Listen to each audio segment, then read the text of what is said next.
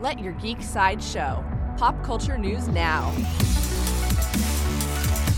Hi, this is Ashley Victoria Robinson here with your Geek Side Show news. Warner Brothers has just announced the official title and release date for the upcoming Fantastic Beasts sequel, Fantastic Beasts: The Crimes of Grindelwald. The movie is set to open on November 16, 2018, and will return audiences to J.K. Rowling's Wizarding World.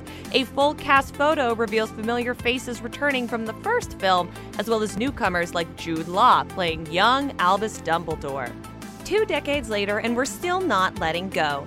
Titanic will be celebrating its 20th anniversary in December by returning exclusively to AMC theaters for one week. The film will be remastered in Dolby Vision HDR, and you can see a trailer on the film's official Twitter account at Titanic Movie.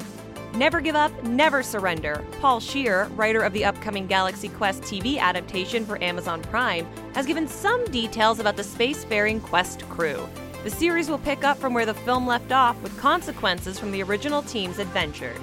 He said that the project will be, quote, mixing two casts, unquote, but Scheer couldn't elaborate on further details. Sony Pictures Animation has released the first trailer for Hotel Transylvania 3 Summer Vacation, which sees Drac and his monster pack board a luxury cruise ship for some much needed time away from the hotel.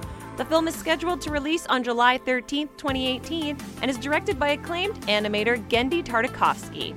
This has been your pop culture news update. Thank you for listening, and don't forget to let your geek side show. For these stories and so much more, go to geeksideshow.com.